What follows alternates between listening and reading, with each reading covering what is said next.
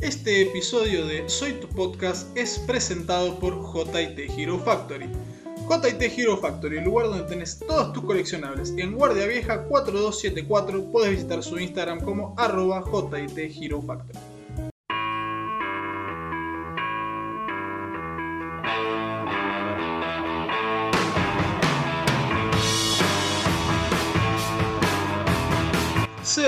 Todos, todas y todas bienvenidos a un nuevo episodio de Soy tu podcast. Buenos días, buenas tardes, buenas noches o lo que sea cuando estén escuchando esto. Franco Mechi los saluda, me acompaña acá a mi izquierda Gaby Romero. Gaby, ¿cómo estás? Todo muy bien, creo que hemos cumplido nuestro trato con toda la gente, que es eh, dar un tiempo para no spoilear a nadie, para que todos vayan al cine y contribuyan a la corporación más grande del mundo después de Google.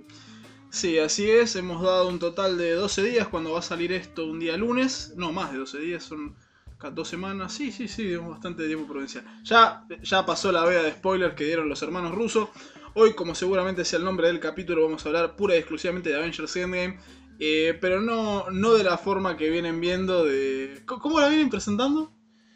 Como la mejor película de todos los tiempos, bueno, no, no vamos a hablar de la mejor película de todos los tiempos porque no vamos a hablar de ninguna película de los 70, tampoco pensamos hablar de los mejores actores de todos los tiempos porque no creo que esté Pacino, ni Robert De Niro, ni Alfred Hitchcock como director, así que vamos a hablar de tal vez la mejor película de todos los tiempos de superhéroes, no, vamos a hablar de eh, el mejor cierre para una trilogía de... Para, bueno, estos son cuatro, pero para una franquicia de películas, no. Pero vamos a hablar de una película que tiene un contenido emocional muy muy importante para una generación como la nuestra y que nos va a dar la posibilidad de poder eh, crecer como audiencia y apuntar hacia otros lados, que era lo que tanto deseábamos en capítulos anteriores.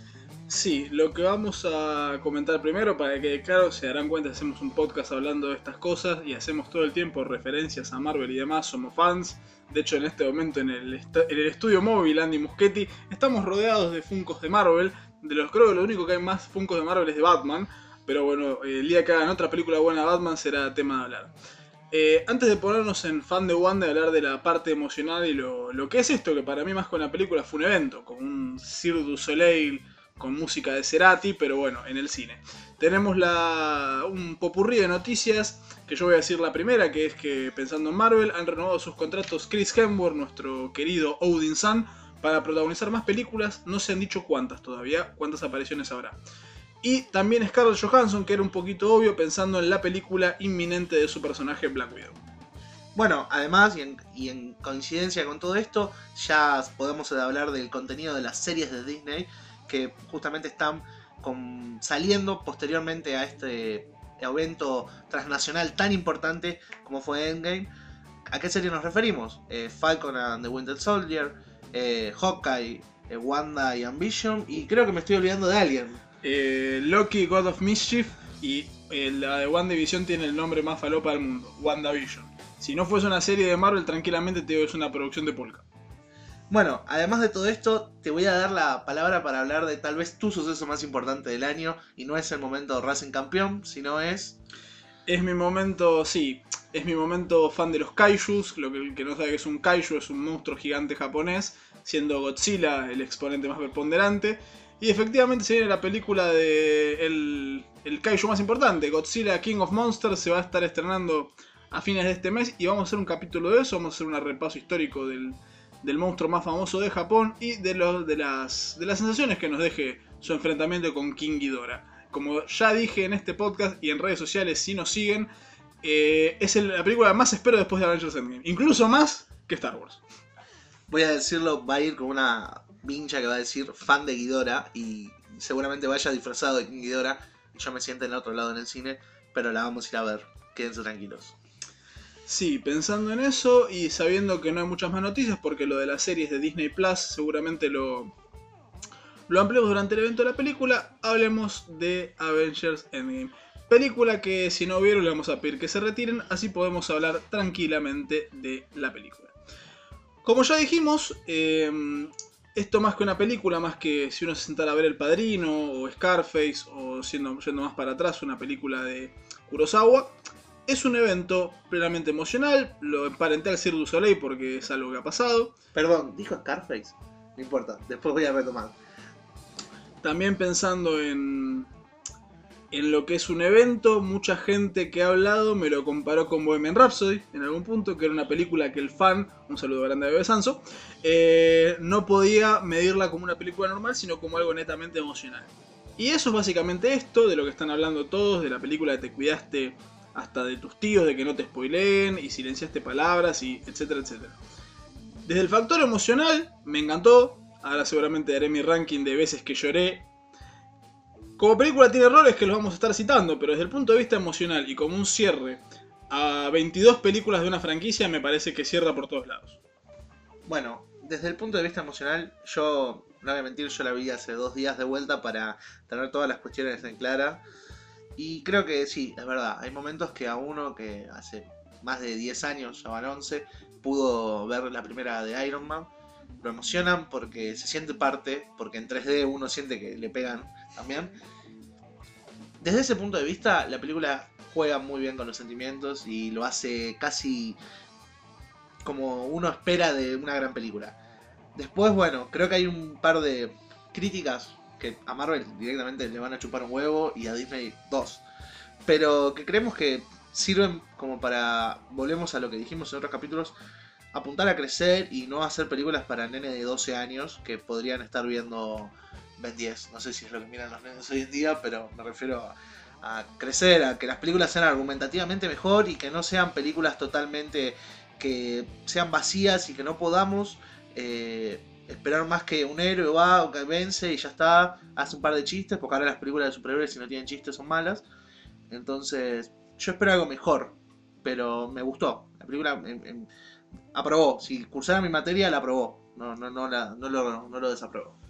Creo que pensando en lo que hablamos de un producto de más calidad, la idea sería, si quieren más villanos como Thanos, que son complejos y hasta en algún momento te hacen pensar, che, lo que plantea no está tan mal, y le abriría la punta a gente como el Doctor Doom, o Galactus, o Kang el Conquistador, ya vamos a estar haciendo referencia a ellos más tarde, necesitas productos mejor realizados, porque si no vas a tener villanos como los de Guardianes de la Galaxia, que más allá de que te dan reír las películas, como villanos son bastante deficitarios. Eh, la realidad es que la película abre bastante en un tono sombrío, es una escena muy... La verdad, tengo que reconocer que hay dos actores que subieron muchos puntos en ranking actoral.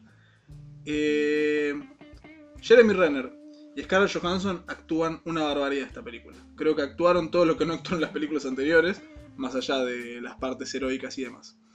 Arranca con eh, qué estaba haciendo el personaje de, Jeremy Renner, eh, Clint Barton, Hawkeye. Está con su familia durante el chasquido de Thanos y ves cómo su familia desaparece. Así abre la película, con esa imagen desoladora, alimentada muy bien por la actuación de, Renner. Y después explota todo rapidísimo porque es una reunión rápida de los Avengers, te muestran cómo están en la Tierra, cómo está todo en el, espacio, rescatado por nuestra querida Carol Danvers, esa se cumplió una especulación que teníamos en la previa. Y se juntan todo rápido y ya van a buscar a Thanos a donde está, en el planeta, llamémoslo planeta Granja. Y lo matan después de una charla donde, palabra más, palabra menos, confirma la destrucción de las gemas del infinito por, parte del mismo. Termina matándolo Thor, decapitándolo usando a Stormbreaker. Bueno, lo que pasa también, y eso es punto para nosotros, si querés, bueno, nos vamos a subir un puntito. Hubo un viaje espacial, creo que eso es algo que pudimos anticipar, que era algo que nos daban los trailers, información y todo. Hubo un viaje espacial, pero por ejemplo, yo noté un detalle, lo tengo acá anotado en la, libretica. Eh, ¿Era necesario matar a Thanos dos veces? Digo, como no lo pudiste matar en la anterior película, lo tuviste que matar dos veces para que quedara claro de que lo mataste. Digo, que no hay posibilidad de que Thanos vuelva, salvo que hagan alguna explicación muy poco seria creo que acá, digo, partiendo desde post-Thanos empiezan a haber un par de agujeros. Y eso, para una película de la cual uno espera 10 años de casi de producción, no le acepto agujeros. A ver, si la película era lo que yo esperé durante 10 años, eh, no le puedo permitir. La vara estaba muy alta, eso es lo que, lo que vamos a apuntar. Sí, también pienso, pensando lo que decís de que lo mataron dos veces, pensando que era un Thanos comatoso post, post segundo uso del guantelete del infinito, tranquilamente podrían dejarlo apresado. Yo de hecho en un momento pensé que, iba a pasar eso, pensando en la película de los Eternals. No pasó, me pareció exagerado. En el único punto que lo justifico es por lo que termina siendo después el marco de Thor de ese trauma, que la escena termina con, con Thor diciendo hice lo que debí esta vez, fui por la cabeza. Y ahí tenemos una transición, cinco años después, y cambió, cambió el mundo. Es el mundo ajustándose a que la mitad del- del universo está muerto. Bueno, es lo que pasó después de la final de Madrid. Eh, chiste futbolístico de, de Argentina, no pasa nada. ¿Qué es lo que.? A ver, ¿qué es lo que voy a, a decir? Primero, que aparece uno de los directores en esa escena. eh, cuando aparece el Capitán Rogers en ese grupo de autoayuda. eh, justamente el señor pelado es Yo de ruso. Joey Russo. Y se presenta en la primera. En la primera escena de esa toma. Al primer personaje declaradamente homosexual de Marvel. Lo cual es algo. Eso sí es una fichita a favor de Marvel. Sí, vi alguna que otra crítica, pero creo que fue presentado de forma natural en el sentido de no lo hicieron con un cartel de neón, sino que el ser en un grupo de autoayuda fue al pasar. Me pareció bastante natural, mejor de lo que pensé que podía hacerlo Marvel. Me imaginé que Marvel podía ser un poquito más showman con eso que vienen cometiendo ese error en otras franquicias, en, al menos Disney. No, y que además no fue un grupo de autoayuda en el mal sentido, digo, que, sea, que pelearan contra la homosexualidad como uno esperase de Capitán América, sino que era un grupo de autoayuda post eh, chasquido Thanos. Hay que decir la ironía de que eh, Chris Pratt, actor que interpreta a Star-Lord, va a una, o sea, con, asiste a una iglesia que tiene sus grupos de autoayuda contra la homosexualidad. O sea, que complicada, es una historia interesante, nefasta, pero interesante para hablar algún día. Bueno, eh, creo que otra cuestión que le voy a recalcar a esa parte de la película es eh, el desarrollo de las relaciones con los personajes, si querés, no tan importantes o que no tuvieron tanto desarrollo. Me refiero a Ronin, digo, la primera aparición de Ronin, eh, una Black Widow como líder de los, de los restantes Vengadores, Rocket con un grado más de responsabilidad y menos de, de inmadurez, eh, Carol ya con el pelo, como diría Eduardo Feynman, feminazi. Sí, es verdad, Eduardo Feynman, un querido periodista argentino de, del ala derecha. Para no sé por si nos escuchan de otro país. eh, la cuestión es que ves a los personajes rotos de diferentes maneras y cada uno lidiando con ese dolor de una forma distinta. Es un Capitán América asumiendo un rol de, que hay que superar y como, de- como hashtag soltar. Un saludo grande a Nati J. Eh, ves a Natalia rota, que no, como que no tiene su lugar. En un momento usa una frase muy buena que es: eh, Los Vengadores eran mi familia. Rocket y Nebula siendo los Guardianes de la Galaxia, que tiene una responsabilidad más grande.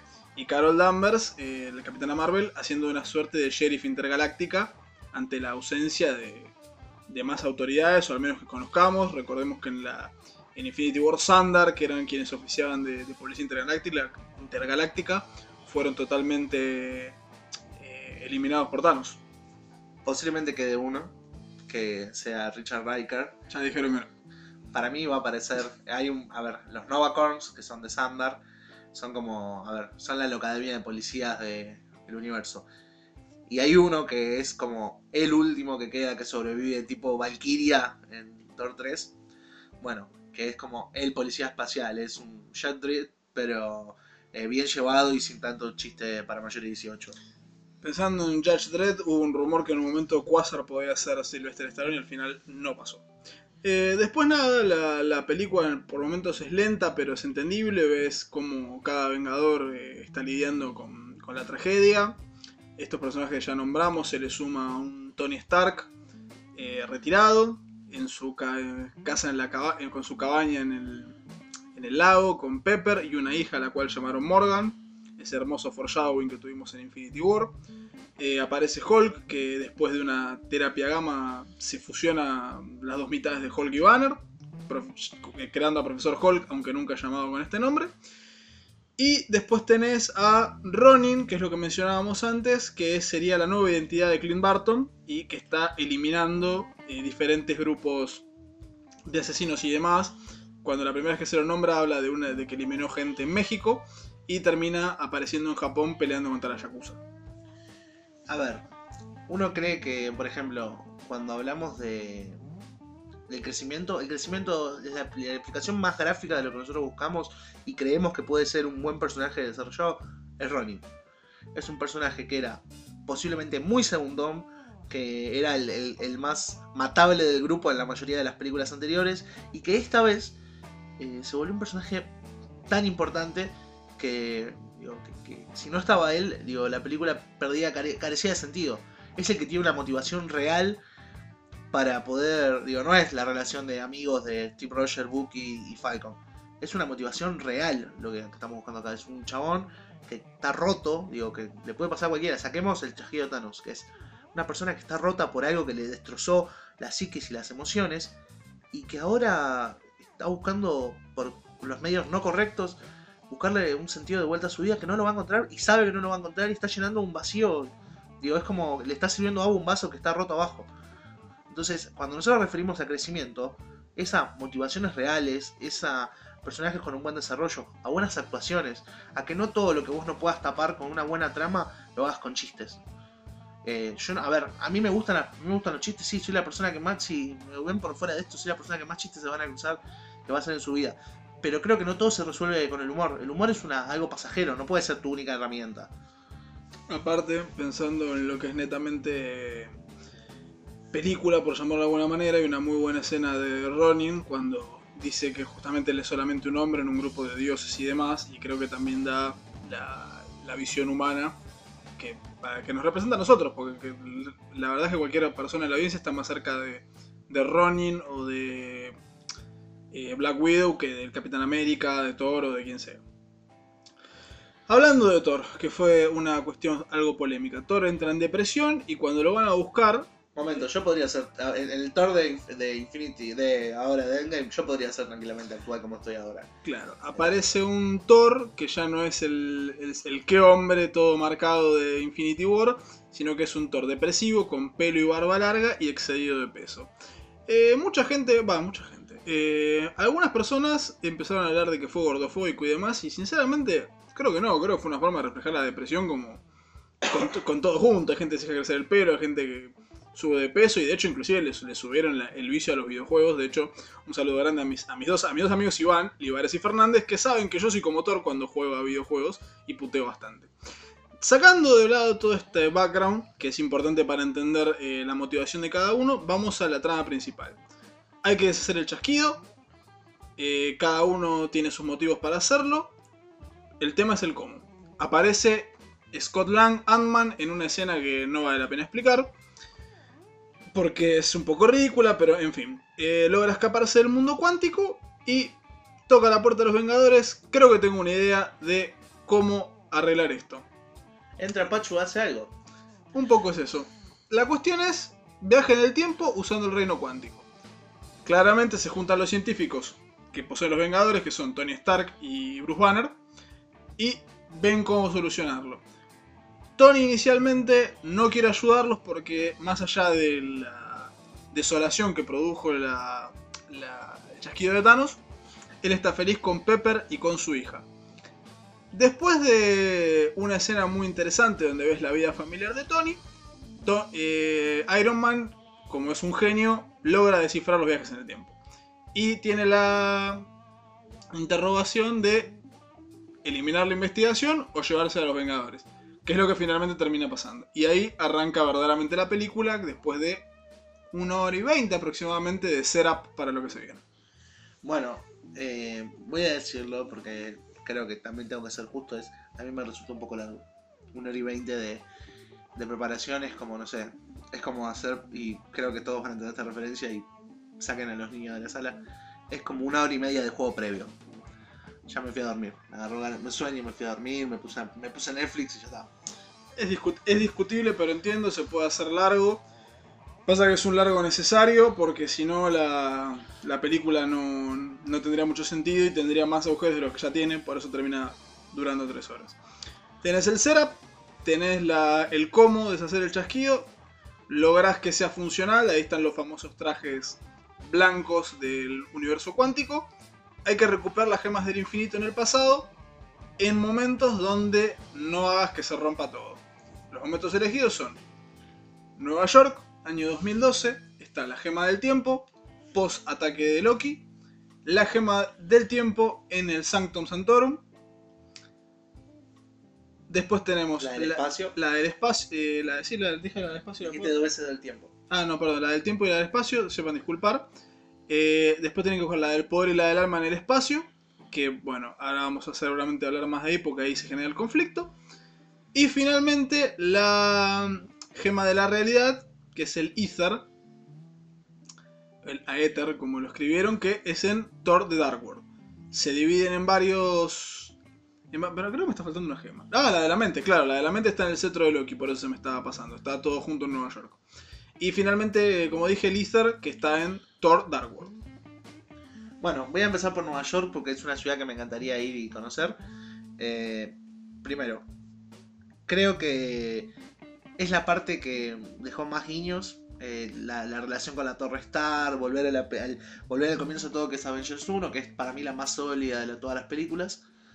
Eh, que esté Loki, digo, mucha gente es fan de Loki, no entiendo por qué, digo, así como hay gente que, es fan del Pastor Jiménez, hay gente que es fan de Loki.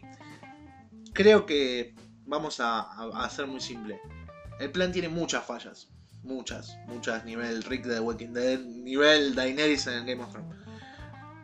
Pero medianamente está correcto, digo, intentar evitar los viajes temporales, digo, para no hacer volver al futuro, para no andar moviendo la línea del tiempo, porque si algo nos explicaron en la competencia que es de ese cómic, muchos movimientos en la línea del tiempo tienden a romperla o a hacer algún que agujero. A ver, Y si la explicas mal, te queda Batman contra Superman también.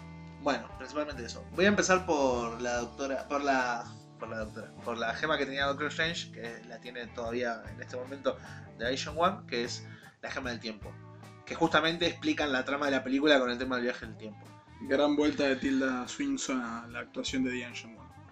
Primero, eh, está bien la explicación, sí. A ver, si vos viajas en el tiempo, no es que pasa lo de volver al futuro, sino que técnicamente tu, pasa, tu presente se vuelve tu pasado y tu pasado se vuelve tu, tu presente y el presente se podría volver un futuro. ¿Qué pasa? Eh, la mecánica cuántica no es algo para explicar en una película. Ese es el problema fundamental. Uno puede explicarle eh, cómo funciona el multiverso y hacer reírse los chistes de Big Bang Theory, pero es complicado y no es tan fácil como parece. Así que bueno, la explicación medianamente es correcta, digo, es tipo el intenta dar una explicación científica algo que capaz no lo tiene. Yo, hago una vez, en el viaje en el tiempo hay dos teorías. La de que el universo es una línea recta, por ende sería imposible viajar en el tiempo porque si viajaras atrás estarías cambiando algo de cualquier manera, creando paradojas y bueno, muy complicado. Eligen la teoría más fácil que es que cuando vos viajas en el tiempo se crean dos líneas paralelas que son universo 1 y universo 2. Dentro del mismo universo. Que tenés la línea donde van los Vengadores y la línea donde van a sacar las gemas. Bueno, ¿cuál es el problema fundamental de todo esto? Eh, no solamente es devolver las gemas, porque si no técnicamente generarían problemas en, justamente en la línea temporal 2, sino que acá empiezan los plot twists. Por ejemplo, Loki se termina llevando una de las gemas del tiempo cuando aparece Robert Redford que volvió solamente para hacer esa escena, estaba retirado. Lo cual yo quiero entender que eso va a ser la eh, nueva serie de Loki. Efectivamente fue confirmado por los hermanos, va, perdón, por los hermanos rusos, no por directivos de Disney, que la serie Loki God of Mischief va a ser eh, el Loki de, este, de esta línea del tiempo alternativa después de que se roba el Tesseract. Después eh, está el cetro, que bueno, que se lo llevan y no pasa nada. Digo, se lo lleva Ant-Man, que es el personaje, si querés, eh, el, alivio cómico. Y después, dando la explicación de que Doctor Strange, que va a ser el más poderoso de todos los tiempos, según One, eh, se terminan consiguiendo la gema del tiempo. Después, bueno, van a viajar al pasado y te lo cedo a vos porque creo que este momento lo disfrutaste más vos que yo. Cuando vuelven a viajar al pasado desde el pasado, Sí, primero quiero hacer una cosa, ya tenemos la, la gema del... Las tres gemas, hay que hablar del Ether, que voy a hacerlo muy brevemente. Viajan a, a Asgard durante ese momento. Thor se reúne con su madre y recupera Mjolnir en una escena bastante interesante, que, está que es muy buena porque Thor ve que a pesar de haber fallado, entre comillas, eh, sigue siendo digno de portar el, su martillo original. Eh, Rocket recupera el Ether y no, no hay mucho más, ya ahí tiene la gema de la realidad. saludos René Russo. Sí, totalmente, gran actriz. Eh, otro de los buenos cameos, inclusive Natalie Portman apareció, aunque técnicamente reciclaron imágenes y no apareció realmente de nuevo.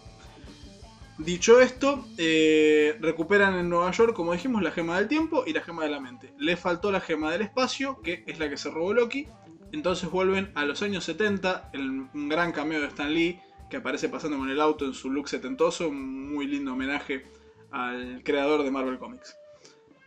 Eh, básicamente tienen que recuperar el Tesseract de del almacenamiento en Shield, que da lugar a dos escenas que son muy interesantes desde lo emocional y desde la, la construcción del universo.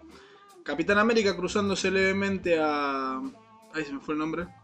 A Peggy, a Peggy Carter, en, un, en un vistazo, y a Tony Stark cruzándose, cruzándose con Howard Stark y con su mayordomo Jarvis. La verdad, una escena muy linda. Y además, eh, un cameo muy cortito de Hank Pym, de un joven Hank Pym, de, que es de donde consiguen más partículas para viajar en el tiempo. Esto no lo dijimos, así que lo digo ahora. Eh, la clave para viajar en el tiempo, ya hablamos del universo cuántico, son las partículas PIM que es- escaseaban producto que el susodicho Hank fue borrado en el chasquido de Thanos. Lo cual nos deja con las gemas del poder y del alma. Así que te dejo hablar de la gema del poder que había que buscar en ese planeta raro con Star-Lord velando. Morag, que lo que podrían decir también que Star-Lord es un boludo, no importa. Eh, después, si alguien no sabe, le explico cuál es la definición de boludo, pero yo lo uso en términos bien, bien, no como insulto fisiológico, sino en el sentido de, de bolas tristes. Eh, ¿Qué pasa acá?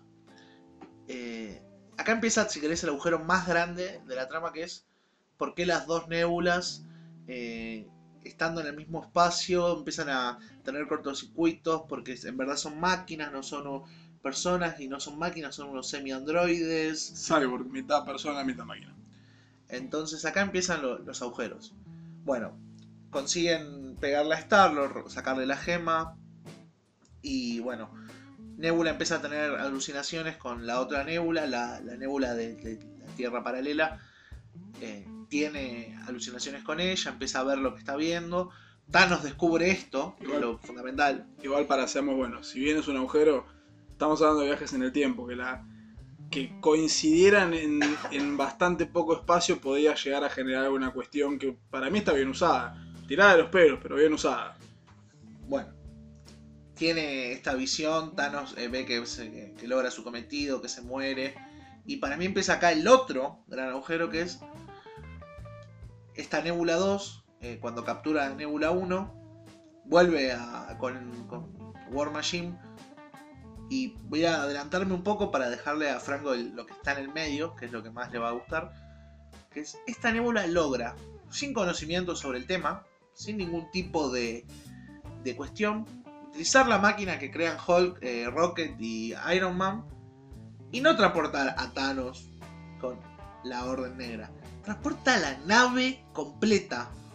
Entonces, ¿por qué no transportaron el Quinjet? ¿Por qué ellos tuvieron que hacer un mini Quinjet para, para transportarlo? Y estos transportaron la nave, la familia, la RT, eh, dos bancos, eh, la cancha de, de Boca, de River, el, el ejército Chitaru, digo... Chitauri. Bueno, no importa.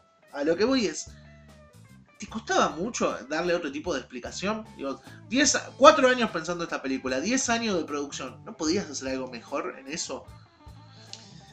Antes de meternos de lleno en ese que para mí es el hueco más, grave de la película, hay que hablar de para mí la, la, prim- primer momento donde lloré yo en la película, que es la escena en Bormir, donde se consigue la gema del alma. Me parece que fue la escena más emocional, las actuaciones de, como dije antes, de Jeremy Renner y Scarlett Johansson fueron increíbles. Como recordamos de Infinity War, se necesita un sacrificio para obtener la gema del alma. Otra vez vuelve Red Skull en su, en su nueva faceta de Stonekeeper. Y el punto es que o Hawkeye o, Nat o Natasha tenían que morir. O sea, porque se sacrifica lo que uno más quiere. Guiño a Clint un saludo a Irish. eh, de la relación que tuvieron en los cómics. Entonces uno de los dos tenía que morir para conseguir la gema. Hawkeye se va a suicidar, eh, Natasha evita que salte, cuando Natasha va a saltar lo evita a Hawkeye, vuelve a intentar saltar Natasha y quedan los dos colgando. Obviamente, el que, eh, cuando ves la escena, ves el que quede colgando sostenido de la mano va a ser el que muera. Termina Natasha colgada de, de la mano de Hawkeye, convertido en Ronin ahora, se suelta y bueno, Ronin vuelve al universo, a, vuelve a su tiempo con la gema del alma. Bueno, todas las gemas recuperadas, tenés a una nébula hija de Thanos, no a la del presente, que se coló. Pensé que ibas a decir otra cosa, hija de y me No, asusté no, tanto. no, no, no, no. nos portamos bien mayor, mayoritariamente.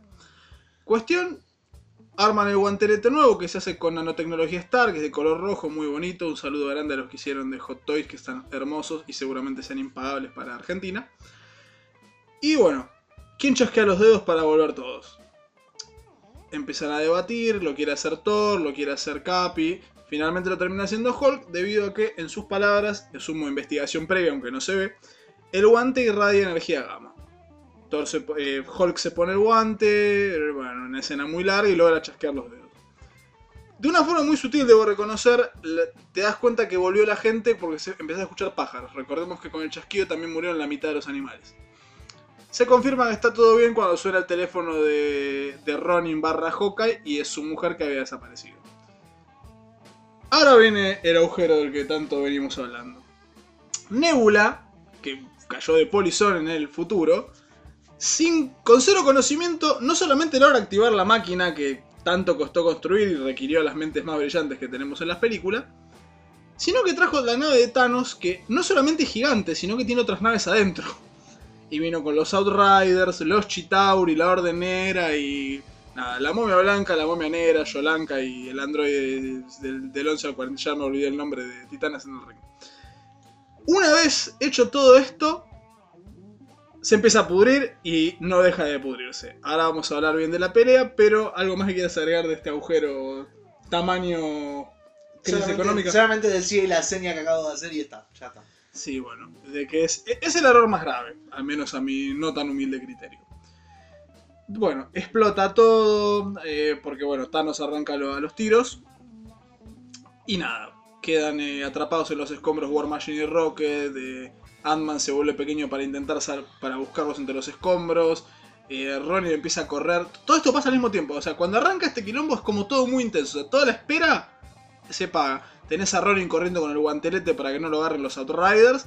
Y finalmente, la- el, el- para mí, el, payoff más grande de la película: Thor con Stormbreaker y Mjolnir, Iron Man y el Capitán América con su escudo, con su escudo clásico contra Thanos. Que si bien no tiene el guante, tiene una espada de doble filo muy fachera, que no la recuerdo de los cómics, pero es muy bonita. Y es una pelea hermosa que tiene mil ribetes. Y armadura. Es verdad, y la armadura ya no, no podía cancelarla como en Infinity War. La pelea es excelente, la acción es, es muy intensa, estás al borde del asiento todo el tiempo. Y la pelea se corona, antes de llegar a para mí la mejor escena, con un momento hermoso donde Capitán América levanta a Mjolnir y logra así. Aplaudimos, nos volvemos locos y nada. Es hermoso y es Capitán América con Mjolnir y el escudo peleando contra Thanos. Y es simplemente fabuloso todo lo que queríamos ver. Algunos se quejan de, de- de la exageración de que haya tirado un rayo. ¿Te pareció exagerado? Eh, no, porque justamente vamos a volver al punto de, la explicación, digo, y es quien sea digno podrá tener los poderes de Thor levantando el martillo. Entonces, es si vos tenés los poderes de Thor, Thor no es el dios de los martillos, es el dios del trueno. Y si vos tenés el poder de Thor, digo, es una forma de detectar boludos eso. Sí, de- en dos maneras, porque también de- desnuda a los boludos que no leyeron el cómic y no repasaron la primera película. Porque cuando a Thor eh, lo. Me sale solamente en inglés cast out, ¿cómo se dice? Unworthy, ¿eh? No, no, cast out. eh, Ay, Lo exilian. Eso, cuando le pe- perdonen problemas de ser bilingüe. Eh, lo exilian en la Tierra. Anthony Hopkins le dice al martillo: quien sea digno de levantar este martillo tendrá los poderes de Thor. O sea, no solamente no leíste un cómic si tenés problemas con del rayo, sino que o no viste Thor 1 o no tuviste la decencia de repasar las partes importantes. Mirá los resúmenes nomás. Con eso creo que podías tener lo suficiente como para poder, digo, no tener agujeros en la película. Porque hay agujeros en la película, sí, los hay, digo, no estamos diciendo que no. Justamente estuvimos 5 minutos hablando del agujero más grande de la película. A lo que vamos es, eso no es un agujero. Dicho esto. Ese podría ser el nombre. no importa. Eh, No, no, no da. Dicho esto, y desnudando mucha gente que habla de Endgame y se nota que sabe lo mismo que yo de física cuántica, llegamos a probablemente la mejor escena de toda la historia del cine de superhéroes. Capitán América, después de ser apaleado por Thanos, Thanos que rompió el escudo a golpes, lo cual me lleva a pensar, o el escudo es menos fuerte de lo que pensamos, o la espada de Thanos es de algún material que no podemos nombrar todavía, quizá. Abro mi, mi X-File ahí. Suena el, el comunicador del Capitán América, la voz es de Falcon, recordemos que había desaparecido en el chasquido, y le dice a tu izquierda, rememorando la, la frase de Winter Soldier cuando, cuando corrían juntos. Y aparece Black Panther, Okoye y Yuri. Atrás de ellos Falcon y atrás aparecen el Doctor Strange, los Guardianes de la Galaxia, Spider-Man, los Ravagers, los alumnos de Wong de, de la magia. Eh, oh, no, no, no, es, es para asesinarte. Es para asesinarte. Eso, estos son los problemas de hacer, de, hacer radio en vivo. Aparecen todos los personajes eh, heroicos que hubo a, a lo largo de la saga eh, la avispa, todos. Y terminan coronados cuando aparecen todos en pose con el Capitán América diciendo la mítica frase de los cómics Avengers Assemble o Vengadores Unidos para los que seguramente eh, lo vean en español. Yo sinceramente hace poco volví a ver la escena solamente y me largo a llorar. No solamente es la culminación de 10 años, sino yo que crecí le leyendo cómics y también viendo las series animadas de los 90 de Iron Man, Los Cuatro Fantásticos, Spider-Man y X-Men fue ver en la pantalla grande todo eso que vi, que vi animado y vi en libros. Y fue para mí choqueante. O sea, sinceramente lo, lo veo y me sigo emocionando. ¿Querés un panelito? ¿Querés algo, digo? ¿Querés que le, le pedimos un té? Le pedimos un Ahora, té a Alfred. ahora, ahora, ahora- ahora le pedimos un té a Alfred. Eh, no. Yo te voy a reconocer. Yo, yo no soy una persona que cree que se aplaude en el cine. Para mí la gente que aplaude en el cine eh, tiene la capacidad de volverme muy, muy, muy enojado. Pero lo que voy es... Yo aplaudí en esa escena. No lo puedo negar. Eh, Digo, cuando la fuimos, cuando la fui a ver ese jueves que se estrenó, digo, ya cuando salí ya estaba gente resumiéndola. eh, esa escena valía, valía un aplauso porque fue un. eh, volvemos al principio que es sentimentalmente fue. fue un- una caricia al corazón.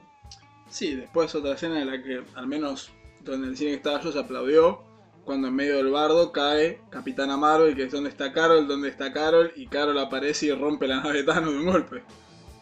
Bueno, pero ahí nos damos cuenta que tal vez es la vengadora más fuerte y compiten un mano a mano con Wanda. Eh, no Wanda Nara, donde juega la final de la Champions. habría, que verlo, habría que ver las cuentas bancarias de Elizabeth Olsen y Wanda Nara y hacemos una competencia. Pero el punto es que eh, también te da, porque otra, otra queja de las redes sociales fue, che, qué poco apareció Capitana Marvel. Cuando ves su influencia en la pelea final te das cuenta de si la ponían durante toda la película era eh, obscena la diferencia de poder que hay entre ella y los demás. Y apareció para la pelea final. Y como bien dice al principio, se está encargando de cuestiones más importantes alrededor del universo. Me gustó. Y hay que hablar ahora del elefante en la sala, que es la escena de todas las heroínas femeninas. Te dejo a vos opinar primero yo puedo decir mi, mi resumen de lo que pienso de eso. Están en contra del aborto. Ah, no, perdón, esa era otra charla. No. Eh, vamos a partir de un punto que es. ¿La escena está políticamente correcta a los tiempos que corren? Sí, no hay ningún tipo de discusión y el que opina lo contrario posiblemente tenga que charlar con los papás porque sean de vínculo sanguíneo directo. Segundo, la escena está un poquito forzada y yo te lo dije apenas salí del cine ese día. Sí, también está un poco forzada. Tercero, la escena es una idea de Marvel para que las mujeres cobren lo mismo que, los hombres, para que las reivindicaciones de las mujeres sean reconocidas, porque ahora las multinacionales tienen conciencia, porque la OIT... No, mentira. Fue un pedido expreso de las actrices. Justamente por eso que acabo de decir que... Está bien, yo entiendo que Robert Downey Jr. es el que mejor actúa, para mí, y el que mejor tiene que cobrar. Está bien, digo, lo hacemos eh, cualitativamente y no digo, por su sexo. Pero todos, si nos ponemos a revisar, claramente todas las. eh, o sea, el, el peor personaje masculino debe cobrar parecido que el mejor personaje, o por lo menos de los tres primeros personajes femeninos de la película. No, Yo creo que. ya lo revisé. No. Scarlett Johansson gana el doble del peor pago de los hombres. ¿Y cuánto gana eh, el mejor pago de los hombres con respecto a la mejor mujer? Gana 10 millones más. No es tanto. achicaron bastante en este último tiempo. A ver, comparto plenamente lo dicho que es una escena forzada, pero lo que hay que decir es, dura entre un minuto y tres, no sé si menos. Entonces, eh, ¿cuál es tu problema de que le den un minuto, entre uno y tres minutos a las mujeres que son tan o más fans que vos? Y me parece que es bueno que tengan sus personajes. Porque va a haber, no, pero no se conocen Carol, Okoye y, y, y Janet Van Dyne. Y Sí, yo- y no, no, no, pero no, pero en las películas no tiene interacción. Ahora, la repregunta que yo te podría hacer Sí, es. tiene interacción. Cuando hablan con Scarlett, digo, Okoye y Carol. Eh, no, Carol está. Carol está. Carol no está. Bueno, después te ha puesto algo y vas a, vas a confesarlo en el próximo. Sí. Carol Okoye sí, pero yo te hablo de Janet Van Dyne. Porque está muerta. Está bien, pero yo estoy diciendo entre todos, porque la gente empezó a hablar de Janet puntualmente, porque hay que agarrarse de lo más, de lo más boludo. Janet es la avispa para algún despistado. El punto es, como te digo, me parece es una escena forzada, pero útil. Y es como, o sea, es, es el equivalente que no va a pasar porque es más jodido que alguien te diga, che, ¿por qué aparecen todos los wakandianos? Que no lo van a hacer, pero que también puede ser una queja, entre mm, 40 millones de comillas. Dicho esto, y más sabiendo fue un pedo de las actrices, déjense de romper las pelotas y reevalúen seriamente su, su forma de vida, si, si les afecta tanto su masculinidad, su vida, tres minutos de una película de tres horas donde aparecen entre 7 y 10 superheroínas mujeres. O sea, replantéenselo seriamente. Sigue la pelea, eh, explosiones, va, va, mo- momentos emocionales y, etcétera, y muchísimos etcéteras. Eh, destacamos el abrazo entre Tony y Spider-Man. Gran escena. Quilombo va, quilombo viene. Se pelea Carol Danvers con Thanos. Pelea va, pelea viene. Thanos logró recuperar el guante a todo esto y hay un bardo importantísimo. Carol logra, eh, es momentáneamente inmovilizada después de usando la gema del, poder. Y quedan probablemente la, la escena que más gente lloró, a mí se me escapó una lágrima nomás. Thanos contra Iron Man. Thanos va a volver a chasquear los dedos, Iron Man le agarra la mano, Thanos va a chasquear y se da cuenta que le robaron las gemas. Y en un gran homenaje a Iron Man 1, el que chasquea los dedos es Tony al grito de I'm Iron Man. Y bueno, destruye a todo el ejército de Thanos y a Thanos incluido. Algo que se me generó, voy a hablar de la escena como, como lo que es, digo, una escena emotiva, ni más ni menos. Después quiero que cuando hable de Batman, quiero que se acuerde de esto, que dijo que fue la escena más emotiva que le pasó en la película. Pero quiero algo que se me ocurrió, digo, porque soy una persona maniática con muchos toques. eh, ¿Qué fue lo que destruyó en ese momento? ¿Solamente el ejército de Thanos? ¿Qué, ¿A dónde apuntó el chasquido? Para mí le hizo fácil y dijo, o sea, dijo, pensó, porque el guantelete funciona con la mente en algún punto, de destruir a Thanos y a todos sus asociados. Lo cual después puede tener ramificaciones a futuro. Pero para eh, cerrar un poco la película, eh, Tony muere. eh, después de haber ganado la batalla hay un funeral que aparece todos los Vengadores, Pepper, que también estuvo en la pelea con su traje de rescue, no solíamos de decirlo. Eh, aparece Happy Hogan, Morgan, el chico de Iron Man 3 que no me acuerdo el nombre y no lo pienso buscar. Ya hay gente flasheando que va a ser Iron Lad, muchachos, fue un cameo a Iron Man 3 porque si ponían algo más de esa película iban todos presos. Y después de ese momento tan emotivo llega la verdadera escena final que es hay que devolver las gemas al pasado y el encargado de eso es Steve Rogers. Devuelve las gemas, sí, pero decide quedarse en el pasado. Y la película nos cierra con un veterano Steve Rogers diciendo que probó un poco de esa vida que le, de la cual había hablado con Tony Stark, dándonos a entender que finalmente tuvo su, su baile con Peggy Carter, que es la última escena de la película, y legándole su escudo a Sam Wilson Falcon. Todos pensamos que iba a ser ese Capitán América que odiaba a los negros y a los mexicanos, pero no. Eh, creo que está bien que sea Falcon quien tenga el escudo, por más que yo quiera que lo tenga Bucky.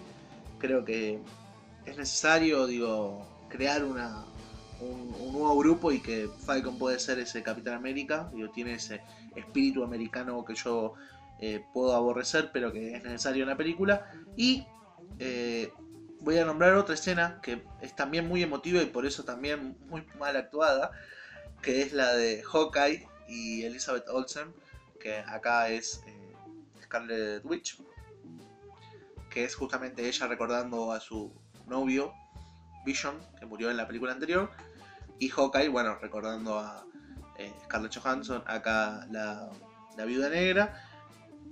haciendo una escena que, bueno, que para mí termina en las próximas dos series. Que Todo lo bien que actuó Jeremy Renner lo actuó mal Elizabeth Olsen. Y, dicho sea de paso, ¿cómo se le hicieron caber a Visión que pudiendo reconstruir no lo reconstruyen? Sí, no sé si ahí hay un tema contractual o hay un tema de series o hay un tema de... Sinceramente no lo quisimos traer porque no nos interesaba o creímos que era desbalanceado. Digo, la misma decisión que tomaron con Carol. Digo, porque Vision, eh, si- sin el guante, podía darle una pelea interesante a, Thanos. Eh, no nos olvidemos que Vision es muy poderoso por- porque su cuerpo está todo hecho de metal, eh, de lo que está hecho el escudo de Steve Rogers y es muy versátil a la hora de pelear. Sí, creo que quedaron algunas algunas pistas de lo que podemos llegar a esperar en el futuro. No sé si pistas, pero creo que para cerrar un poco el capítulo vamos a hablar de lo que se viene. Hay que hablar de, de que el tráiler de Spider-Man Far From Home, que va a ser la última película de Marvel de este año, planteó el multiverso. Producto de, de un agujero en las dimensiones producido por el chasquido de Thanos. Con un multiverso puedes hacer, las posibilidades son infinitas, desde traer a Venom, a los Cuatro Fantásticos, a los X-Men, todo. Una posibilidad es que con el descalabro aparezca Galactus, que creo que es el personaje que a mí personalmente más me gustaría ver. Pero creo que con el tema y el hincapié que hicieron con los viajes temporales, el malo, malo maloso, por usar un término de la, de la fase que se viene, va a ser Kang el Conquistador, que es un personaje íntimamente ligado a los viajes en el tiempo. Iba, iba justamente para ese punto yo. Digo, mucha gente que decía que aparecía Iron Lad, que es una versión que reemplaza a Iron Man, es justamente Kang el Conquistador joven. Yo no creo que el chico de Iron Man 3 sea Kang el Conquistador joven. Así que creo que va por ese lado. Yo creo que además eh, Spider-Man que tiene su propio universo se podría ir a otros lados que a nosotros nos encantan. El Beyonder. eh, te lo voy a decir porque vos decilo, decilo, te veo. Todo, lo- todo lo que tenga simbiontes me parece bien, así que ahí están negociando con Sony, así que por ahí tenemos un nuevo Venom en las películas de Marvel. Yo iba a decir eh, la Daña Escarlata, eh, el Superior Spider-Man, No va a pasar. eh, todos los... eh, ¿Vieron lo que... A ver, los que pudieron ver eh, Spider-Man dentro del multiverso, apuntar a eso. Digo, ya que justamente es la idea principal, digo, no, no quitarle el negocio a Sony, pero tomar esa idea y desarrollarlo en la pantalla grande de una manera un poco más acorde a lo que se puede hacer. No vamos a hablar de muchas más teorías de, de lo que se viene porque seguramente nos guardaremos eso para Spider-Man. Tenemos ideas, pero vamos a dejar un poco la, intriga. Pero pensando en lo macro, creemos que va a ser o Galactus o Kang el Conquistador. De ahí no, no hay posibilidades. Eh, ¿Qué quieres agregar? No, iba a decir que bueno, así como el grupo original, digo, ya está inhabilitado. El Cap es un señor grande, digo, es un Gerardo Sofovich ahora. Eh, Iron Man, eh, bueno, pasó mejor vida. Si no recuerdo mal, Thor está en el espacio. Scarlett está muerta. Thor, futuro guardián de la galaxia, dicho sea de paso. Asgardianos de la Galaxia. Eh, todos entendemos que Hawkeye no vuelve más, digo, como otros que sí vuelven. Digo, para mí no, no vuelve a los Vengadores en sí. Ah, no, eso puede ser. Bueno, pero eso, y eso- Hulk está con un brazo. con un mocho. brazo mocho post guantelete. Eh, sí, yo creo que puedo ir por ese lado y creo que como reflexión final que también voy a pedir la tuya es, ¿es una buena película? Sí, muy buena, lo dudo. El factor emocional hace que sea que la evaluemos como algo mucho más de lo que seguramente es. Y me parece que no se puede comparar, como dije al principio, con El Padrino, con una película de las llamadas serias o prestigiosas. Fue un evento, lo disfruté muchísimo y creo que seguramente todos los fans también, pero hay que entender los contextos de las películas. Bueno, más que nada lo mismo, no es el francotirador, no digo, no es eh, el tranvía llamado Deseo, no es una película clásica que uno, una de esas 100 películas lo tiene que ver antes de morirse. Sí creo que es una película que a nuestro tiempo es fundamental. O sea, no, no vas a ser un director de cine por ver esta película, pero sí vas a estar dentro digo, de, de lo que se habla, de dentro de la sociedad. Digo.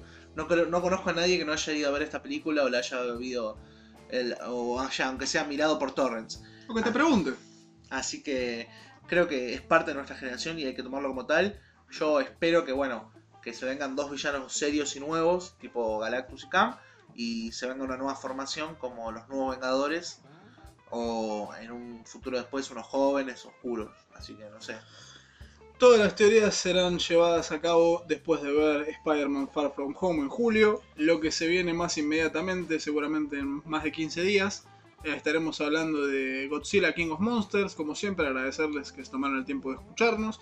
Si les alegramos una, un viaje en Bondi, una, un trámite o estaban haciendo un trabajo y nos dejaron de fondo, agradecidos. Si les gustó, compártanlo con sus amigos. O el, voz, el famoso voz a voz, como cuando recomendás una serie de Netflix que no es tan buena, pero te copó y te entretuvo un rato. Eh, soy Franco Medici, tengo acá a mi izquierda a David Romero.